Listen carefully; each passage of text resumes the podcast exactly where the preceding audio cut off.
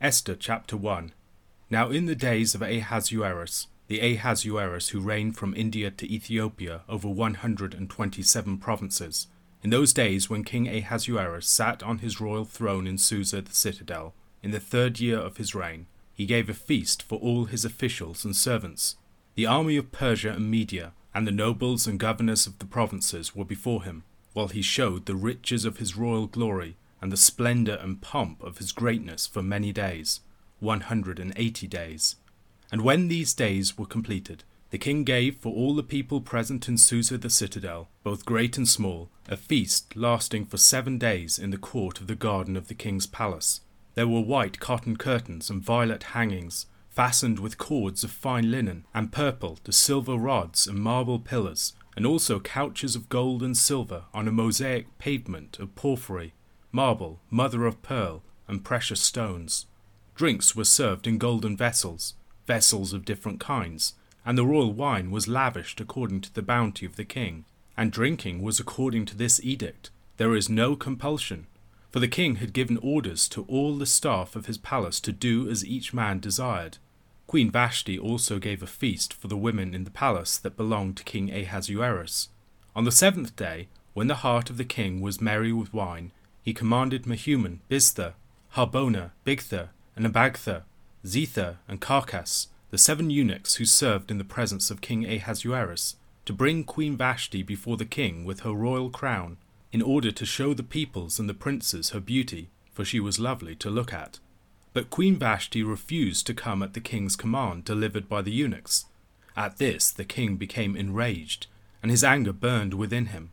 Then the king said to the wise men who knew the times, for this was the king's procedure toward all who were versed in law and judgment, the men next to him being Carshena, Shethar, Admatha, Tarshish, Meres, Marsena, and Memucan, the seven princes of Persia and Media, who saw the king's face and sat first in the kingdom.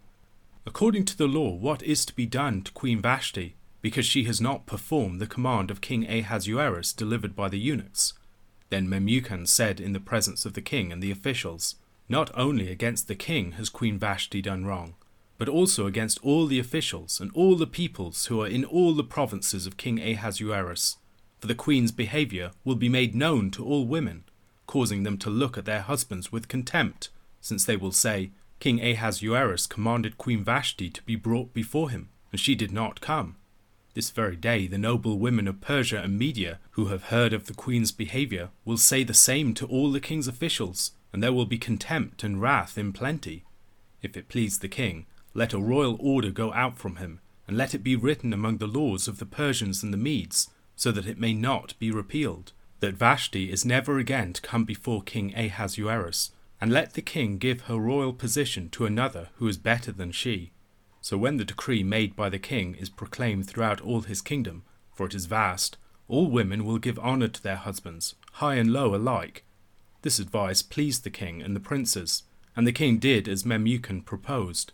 He sent letters to all the royal provinces, to every province in its own script, and to every people in its own language, that every man be master in his own household, and speak according to the language of his people.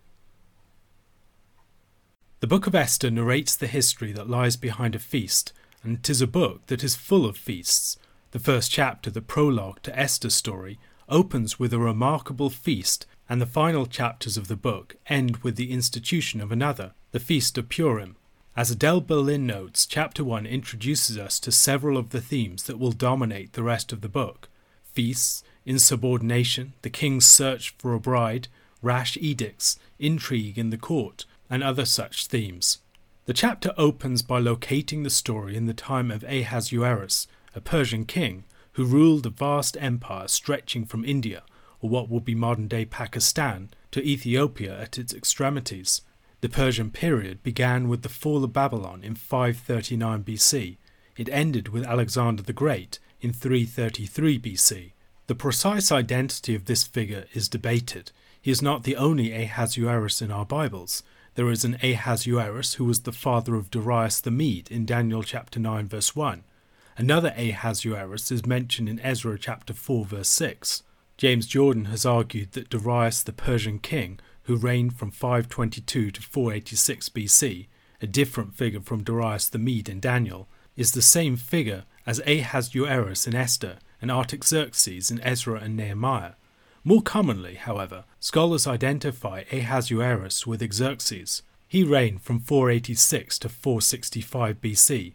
The Septuagint and Josephus identify this figure as Artaxerxes, who reigned from 465 to 424 BC. The identification of Ahasuerus as Xerxes rests in large measure upon the strong evidence that Ahasuerus is the Hebrew version of the same Persian term that is rendered Xerxes in Greek, not dissimilar to the Babylonian version of the name. Had the figure been named Artaxerxes, we would have expected a T in Ahasuerus, as Anthony Tomasino points out. Jordan's position depends upon the argument, for which by his own admission little supportive evidence exists, that Persian monarchs used multiple throne names, such as Darius, Xerxes, and Artaxerxes. Further biblical data to fit into the picture can be found in Ezra chapter 4, which mentions various Persian kings in succession Cyrus, possibly Darius again, Ahasuerus, Artaxerxes, and Darius. In Ezra, Nehemiah, and also in Esther chapter 2, verse 5 to 6, we have references to exiles and their descendants. This genealogical data may place chronological constraints upon the text. Jordan's position is strongest in this inner biblical evidence. However, there remain difficulties.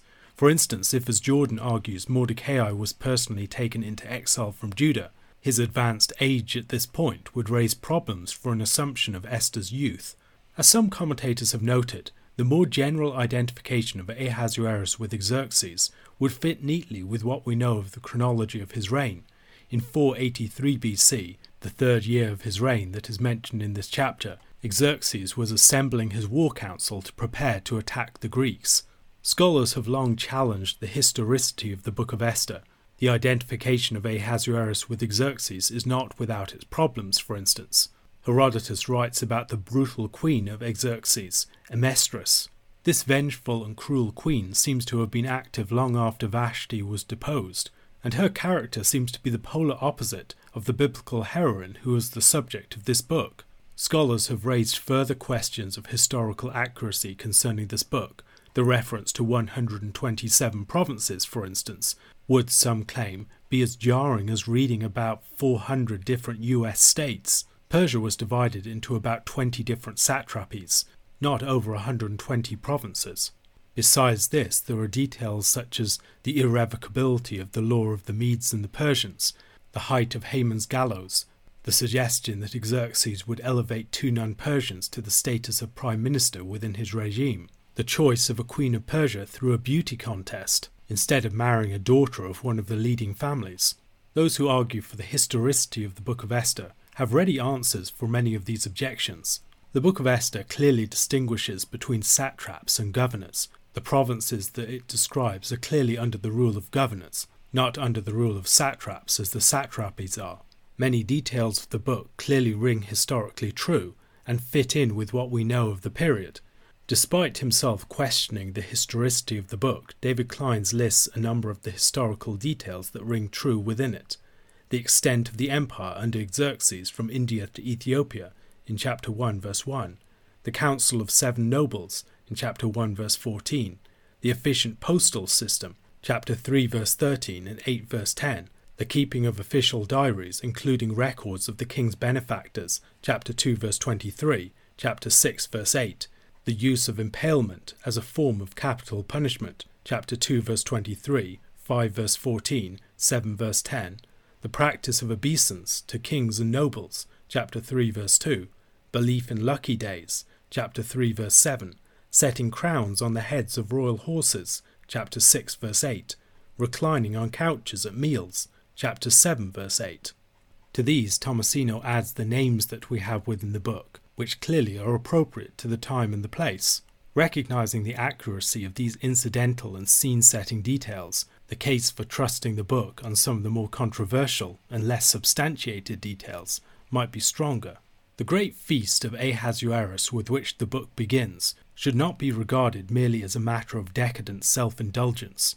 As Rabbi David Fohrman has argued, within a great kingdom, order needs to be kept, and one of the ways that this can be established is through grand spectacle and great feasts.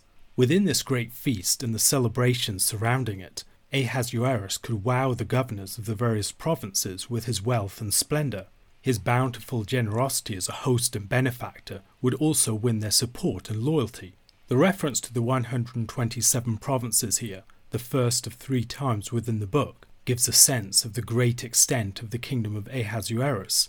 However, some Jewish commentators have seen something more going on here. Could the number have a symbolic significance? Some have noted that the number is 12 times 10 plus 7, all numbers associated in some way with completion and perfection. More interesting, however, is the fact that the number 127 is only found on one other occasion in Scripture, in reference to the age of Sarah. In Genesis chapter 23, verse 10, we're told that Sarah died at the age of 127. Could there be some connection between the story of Sarah and the story of Esther? Some Jewish commentators, including Fohrman, have suggested that there might be. While I've not seen anyone mention this, such a connection could be strengthened by the number 180, which appears shortly afterwards. There is only one other occurrence of the number 180 in Scripture. In Genesis chapter 35, verse 28, it is the age of Isaac when he dies. 127, the age of Sarah, and 180, the age of Isaac, her son. Sarah, like Esther, was taken on account of her beauty by a pagan king and had to hide her identity to save her people. Isaac is the great promised seed. Perhaps what we have here is an indication of some of the themes of the book by a subtle allusion to some figures that share a typological resemblance. The great feast with which this time of feasting concludes, in verse 5 and following, is a feast to which all are invited. It lasts for seven days, and the festivities and the furnishings are described for us at some length. This is rather atypical for the biblical text, which seldom gives much attention to visual details and scene setting. Rabbi Fohrman suggests that these details may evoke the consecration of the tabernacle, in Leviticus chapter 8, verse 23, for instance, and you shall not go outside the entrance of the tent of meeting for seven days, until the days of your ordination are completed, for it will take seven days to ordain you. Seven days for a great inauguration or sanctification event, lengthy descriptions of glorious materials, and the summoning of particular persons to enter into the presence of the great king might all evoke the story of the consecration of the tabernacle. The drinking of great quantities of wine are highlighted here. In the story of Leviticus, after the death of Nadab and Abihu, the drinking of wine is expressly forbidden, which has led many to suppose that the deaths of Nadab and Abihu followed after their rash actions following the drinking of wine. So while the story of Esther chapter 1 may evoke the consecration of the tabernacle, it might do so in order to stand in some sort of contrast to it. As the Lord's burning anger came out and burnt up Nadab and Abihu, Ahasuerus' anger is caused to burn against his queen Vashti. What exactly happens in verses 10 and following is much debated by commentators. Many commentators see here the lecherous and dishonourable actions of a drunken king. Indeed, traditionally, many Jewish commentators argued that Queen Vashti was summoned into the king's presence, naked, wearing nothing but the royal crown. Rabbi Fohrman raises a different possibility. The beautiful queen, he argues, is not just an attractive woman to be lusted after. There are numerous such women among the dancing girls or the concubines. Rather, Queen Vashti in her royal crown represents the glory of Persia itself. Wearing the royal crown, she is a symbol of the kingdom. The king is summoning her at the height of the feast, at the culmination of the celebration on the great final day, when he is happy and everything seems to be right.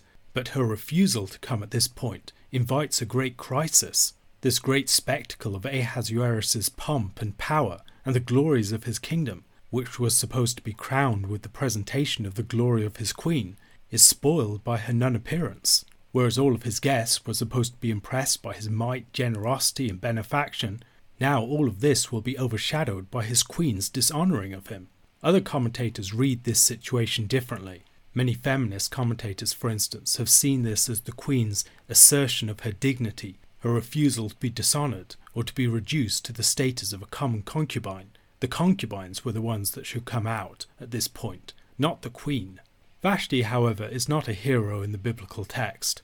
Esther chapter 1 does not seem to be written to invite us to respond either very positively or negatively to any of these figures. That said, as she is a foil for the character of Esther, if anything, Vashti is presented in a more negative light. Esther will be what Vashti failed to be. When the king goes to his advisers for counsel, Memucan gives him advice that may seem rather hyperbolic, presenting the actions of Queen Vashti as a societal crisis. While this is almost certainly greatly overstated, we should not miss the possible element of truth to his claims.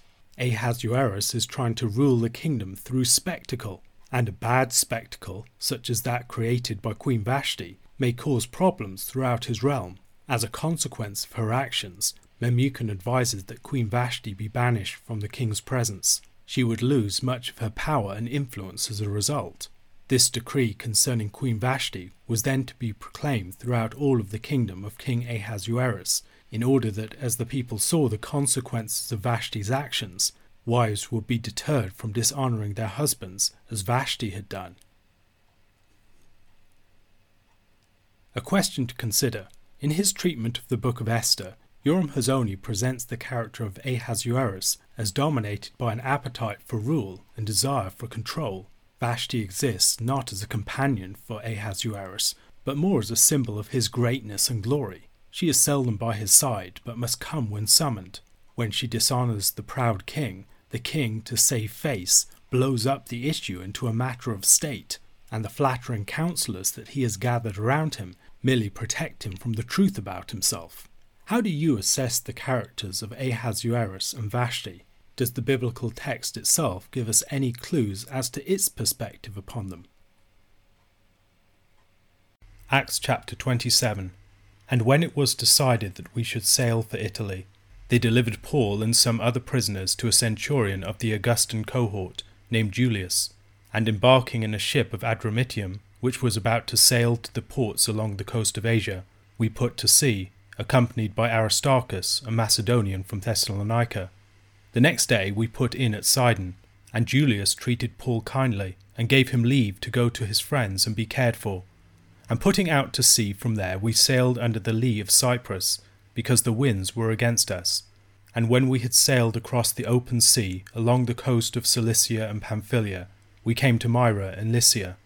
There the centurion found a ship of Alexandria sailing for Italy, and put us on board. We sailed slowly for a number of days, and arrived with difficulty off Cnidus. And as the wind did not allow us to go farther, we sailed under the lee of Crete off Salmone, Coasting along it with difficulty, we came to a place called Fair Havens, near which was the city of Lasea. Since much time had passed, and the voyage was now dangerous because even the fast was already over, Paul advised them, saying, Sirs, I perceive that the voyage will be with injury and much loss, not only of the cargo and the ship, but also of our lives. But the centurion paid more attention to the pilot and to the owner of the ship than to what Paul said and because the harbour was not suitable to spend the winter in, the majority decided to put out to sea from there, on the chance that somehow they could reach Phoenix, a harbour of Crete, facing both southwest and northwest, and spend the winter there. Now, when the south wind blew gently, supposing that they had obtained their purpose, they weighed anchor and sailed along Crete, close to the shore. But soon a tempestuous wind, called the northeaster, struck down from the land, and when the ship was caught and could not face the wind, we gave way to it and were driven along. Running under the lee of a small island called Cauda, we managed with difficulty to secure the ship's boat. After hoisting it up, they used supports to undergird the ship. Then, fearing that they would run aground on the Syrtis, they lowered the gear, and thus they were driven along.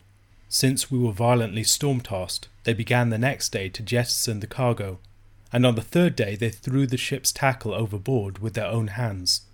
When neither sun nor stars appeared for many days, and no small tempest lay on us, all hope of our being saved was at last abandoned. Since they had been without food for a long time, Paul stood up among them and said, Men, you should have listened to me, and not have set sail from Crete, and incurred this injury and loss. Yet now I urge you to take heart, for there will be no loss of life among you but only of the ship. For this very night there stood before me an angel of the God to whom I belong, and whom I worship. And he said, Do not be afraid, Paul.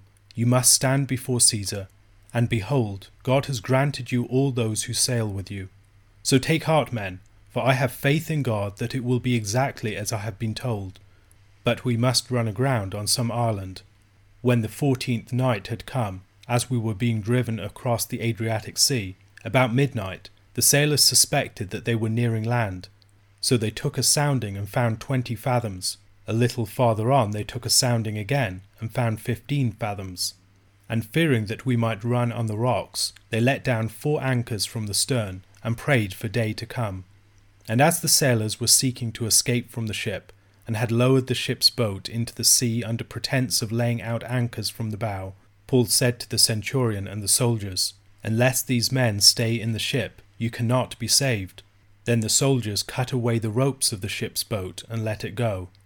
As day was about to dawn, Paul urged them all to take some food, saying, Today is the fourteenth day that you have continued in suspense and without food, having taken nothing.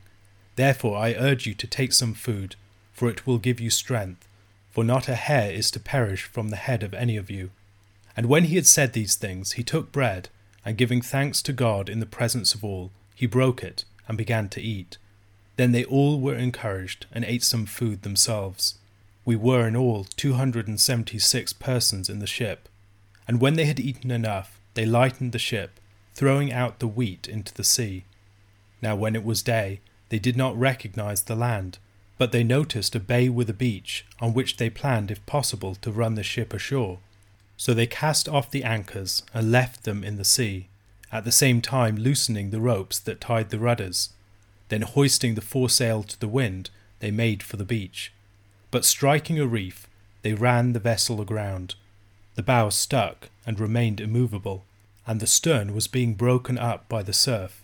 The soldiers' plan was to kill the prisoners, lest any should swim away and escape. But the centurion, wishing to save Paul, kept them from carrying out their plan. He ordered those who could swim to jump overboard first and make for the land, and the rest on planks or on pieces of the ship. And so it was that all were brought safely to land. The story of the journey to Rome and the shipwreck in Acts chapter 27 is an exciting episode of the narrative, highlighting the Lord's protection of his servant Paul. However, one might wonder why this account is so lengthy when much of it, exciting though it may be, might not seem to advance the larger narrative of the book in which it is found. The question of what it is doing here should be considered. Is it simply a result of the fact that Luke is an eyewitness to these events, and as a result is more long winded in his description? That might well be part of it, but I think there might be something more going on. Luke wants us to pay attention to the significance of this story within the wider framework of his narrative. Both in his Gospel and in the Acts of the Apostles, Luke frames his narrative around journeys, and there are parallels between the two accounts. Jesus sets his face towards Jerusalem, and Paul sets his face toward Rome. N.T. Wright observes a deeper parallel between this particular account and the account of the crucifixion in the Gospels. At the equivalent point where in the Gospel we come to the crucifixion itself, we come in Acts to the shipwreck the moment when the forces of wind and wave do their worst, and it looks as though Paul will be drowned at sea, or smashed on the rocks, or killed by the soldiers, or finally, in an almost comic touch, poisoned by a Maltese snake. The darkness and hopelessness of the storm at sea mirror the dark hopelessness of Gethsemane and Calvary itself. And then, finally, after the sailors have used one anchor after another to slow the boat down and prevent it simply accelerating into the waiting rocks, they manage to steer close enough into land so that when the ship finally runs aground and starts to break up, everyone on board comes safe to shore. We have already seen parallels between Paul's hearings and trials and those of Jesus. There are further details in the narratives that fill out the associations, such as the presence of a centurion who gives some sort of favourable witness in both. Sea imagery is prominent in Matthew, Mark, and John, Luke, by surprising contrast, does not employ the language of the sea in the same way or to the same degree in his Gospel. What is referred to as the Sea of Galilee or the Sea of Tiberias in the other Gospels, for instance, is consistently spoken of as the lake in Luke. Luke's sea imagery waits for the book of Acts, where it is associated with the Mediterranean, and especially at this point with the journey to Rome. The sea is connected with chaos. It's a realm beyond human mastery and order, yet it's bounded by God's sovereignty. In revealing the destructive might of the sea, the event of the flood also reveals the radical dependency of creation upon a gracious providence more generally. Through the flood, we can see the whole world as a sort of ark, a realm whose hospitable elements stable ground, gentle rains, fertile earth, light winds, meandering rivers, changing seasons are a fragile environment that can only be enjoyed because the terrifying forces of chaos that lie just beneath the surface are held at bay by the might and the goodness of God. The sea is a realm where providence can come into a new focus, as it does in Acts chapter 27, in ways that accentuate and foreground broader narrative themes. Among other things, in the Gospels and now in the book of Acts, the sea serves as a powerful metaphor for the new field of mission that the church has been called out into. It's a dangerous realm in which they must depend upon the provision and the protection of God from the immense powers that surround and will assail them. While the typical servants of God in the Old Testament are shepherds, in the New Testament we see disciples commissioned to be fishers of men. There are also several stories in the Gospels that focus upon the threatening sea, in her treatment of the sea in the Gospel of Mark, Elizabeth Struthers Malbon describes the boat as a mediator between the land and the sea. Peter Leithart develops this imagery. The fact that Jesus teaches from a boat shoved out in the sea perhaps gives us an image of the church. The church is a little ark, a little bit of Israel, tossed about on the sea of nations. But there's no danger, because the Lord of the church walks on the sea as dry land. Like the ark during the flood, the church is a microcosm, the seed of a new humanity waiting to find its purchase in the soil of a renewed creation. Like the ark, it is exposed to all the terror of the elements, subjected to the winds and the waves, being radically dependent upon God's good care to guide it through them all. While people of the land may seek to control their environment, people of the sea must adapt themselves more to its conditions and look to the heavens for their care. The sea is also connected with the Gentiles. It is no accident that aside from the story of the flood, the one great boat story in the Old Testament is the book of Jonah, the Israelite prophet who was sent to the Assyrian city of Nineveh. One of the important features of Jonah's story is the way that the experience of the prophet symbolizes the experience of the nation. The disobedience of the Israelite prophet Jonah mirrors the disobedience of Israel and is a lesson to them. His sleep is like their spiritual insensibility. The storm is the turmoil of conflict that the region is cast into. Jettisoned from the ship, Jonah is like Israel, cast into exile. The big fish is Assyria, an appointed beast, nations being represented by beasts in the prophets and elsewhere. It swallows Jonah and later vomits him out after he prays for deliverance. This is a lesson that Israel is supposed to learn from. As a symbol of international relations, Israel as the sleeping prophet, fleeing from the calling of the Lord, caught in a storm on the ship with pagan mariners, is a powerful one. Israel can no more control the storms of regional conflict and unrest than Jonah can control the storm in the deep. However, Israel's disobedience has consequences for the surrounding nations, as the waves of Assyria may overwhelm them too. In Jonah chapter 1 and 2, God presents a different way of thinking about Assyria as an appointed beast to protect a disobedient prophetic nation from utter destruction as it has forsaken its calling.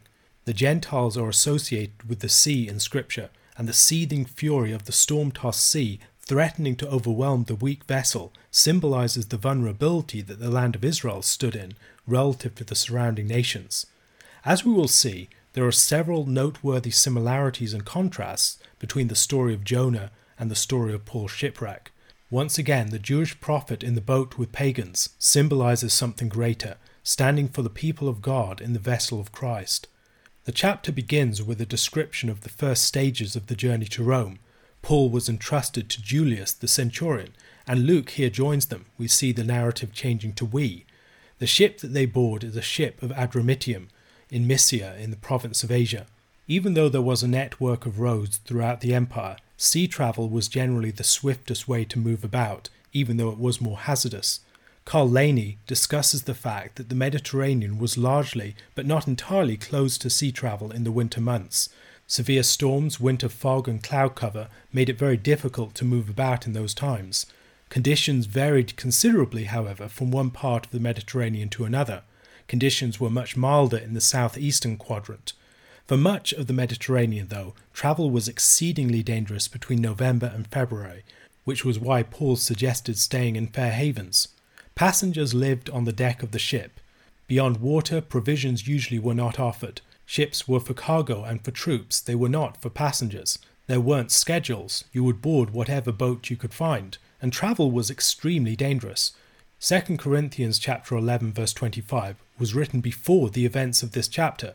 Within it Paul says, "Three times I was shipwrecked, a night and a day I was adrift at sea." This then will be Paul's fourth shipwreck at the very least. As these were sailing vessels, the speed of travel also depended heavily upon the direction of the wind and how favourable it was to the direction of intended travel. Paul and his company are sailing against the winds, which is why they had such a slow going. They travel along the coast to the north of Cyprus, along the Mediterranean coast of modern day Turkey, until they reach Myra. There they take an Alexandrian ship to Italy, presumably a much larger vessel. As a vessel bringing Egyptian grain to Rome, it would have been one of the largest vessels in the Mediterranean at the time. Laney gives their dimensions as about 180 feet or 55 metres in length, 50 feet or 15 meters in width, and about 44 feet or 13.5 meters from the deck to the bottom of the hold. He notes Lucian of Samosata's claim that a ship of this kind could carry enough grain to feed every person in Attica for a year. Luke records the number of persons aboard the ship as 276, which seems surprisingly large to some commentators, but others point out that Josephus reports 600 persons on the ship that took him to Italy, the course of travel needed to be determined in no small measure by the wind, just as they had sailed under the lee of Cyprus earlier, the side shielded from the wind to the north. Now they must sail under the lee of Crete, which is this time on the south side, until with difficulty they reached fair havens, which would offer temporary shelter. The fast, or the Day of Atonement, in September or October had passed, but they had tarried in fair havens, presumably waiting for better weather conditions. Paul strongly warned them about going on, we should bear in mind here that Paul was not just a mere landlubber. He had three shipwrecks under his belt already and might have learnt some things from the experience. If they stayed at Fair Havens for the winter, while it would not be ideal, it would save the passengers and the cargo.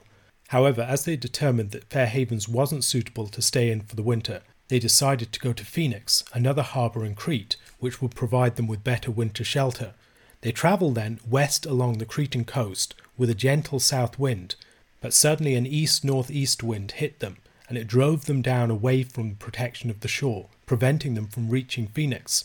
They get some protection from the small island of Cauda, and they take three actions at that point. They haul up the ship's boat, a much lighter boat that could be towed behind the ship in good weather. They undergird the ship with cables or ropes to prevent the spars or the hull from breaking apart. They lower the ship's gear, sail, tackle, rigging, concerned about running aground on the Syrtis dangerous sandbanks and shallows off North Africa, they want to be as high in the water as possible. On the third day, they cast the ship's tackle, all the spare gear, and perhaps even the mainsail overboard. To make matters much, much worse, there was no sun or stars for many days, preventing navigation. In contrast to the boat stories of the Gospels, the ship of Acts chapter 27 has a mixed multitude of passengers. It's saved through the message of the apostle, a tempest striking a pagan ship bearing a Jewish prophet towards the west is quite reminiscent of the story of Jonah. However, whereas in the book of Jonah the disobedient prophet places the lives of everyone else in danger, here the situation is reversed. God grants Paul all of those who sail with him, as we see in verse 24. This is a powerful image of salvation, and as in the literary structure of the book of Acts it is paralleled with the story of the crucifixion in Luke, it invites our attention a Jew and Gentile multitude are saved by observing the apostles' teaching, by faithfully remaining on the ship, and by being sustained through blessed and broken bread. And parallels with the church are not difficult to identify.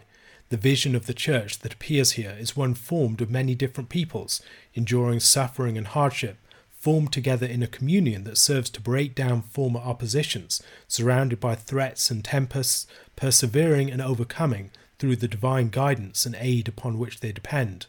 God gives Paul assurance for himself and also for everyone else who is with him. Until Paul has completed his mission, he cannot be harmed by all of these things that come at him, and as long as he is in the boat, the other people are safe with him. This is all in stark contrast with Jonah, who threatened other people by his presence. A ship like Paul's in such conditions would drift about 36.5 miles or 58.4 kilometers a day, bringing them near to Malta. Presumably hearing sounds of breakers, they realize that they are approaching the land and start to take soundings. They discover that they are nearing the land, and so they let down four anchors from the stern. They then pretend to let down anchors from the bow, but the sailors are actually attempting to lower the ship's boat in order to escape the vessel. Paul tells the centurion and the soldiers, and they prevent them. Paul then, as if he were the natural leader of the company, instructs them to eat a meal. Many have seen here an allusion to the Last Supper. There's a very similar context. If the crucifixion is paralleled with the shipwreck, it comes at the right point. There's a reference to the arrival of the fourteenth night, and the strict instruction to the centurion and the soldiers that everyone must stay in the ship or be destroyed. Both of these things evoke a Passover context, and by extension, the context of Christ's death. The 14th of Nisan was the day of the Passover.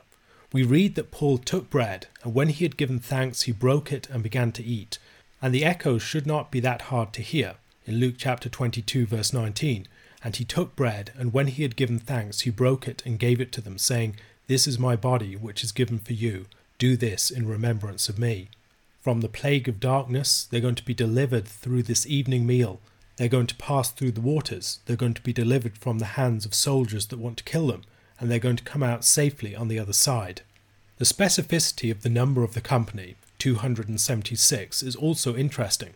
Like 153, 120, and 666, it is a triangular number which fascinated many ancient thinkers. St. Augustine and others refer to such numbers in their works. What symbolic meaning it might have, if any, is quite unclear to me, perhaps something related to 24 minus 1. F. H. Colson argues for some significance, and several early church writers speculated about some spiritual meaning. However, while the number is tantalizingly specific, no clear symbolic import suggests itself. They cast out the remainder of the food. This might again remind us of the Passover meal, of which nothing was to be left until the morning. This also serves the practical purpose of lightening the ship even further. When the day comes, they have some visibility at last, and they see a bay and a beach, although it is land that they do not recognize. This part of Malta was not a normal part of the sea route. They are making for the land to run aground, so they cast off the anchors, they loosen the rudders so that they will be able to steer towards the beach, and they hoist the foresail. However, before they reach the beach, they strike a sandbank, and the vessel stuck. As the soldiers would be liable for the escapees, they plan to kill the prisoners, but the centurion prevents it from being carried out, as he desires to protect Paul. Those who could swim were ordered to swim, and the rest were given planks from the ship. According to the word that the Lord had given to Paul, all were brought safely to land. A question to consider. Where can we see themes of providence in this story that connect with broader themes of providence in the larger story of Acts?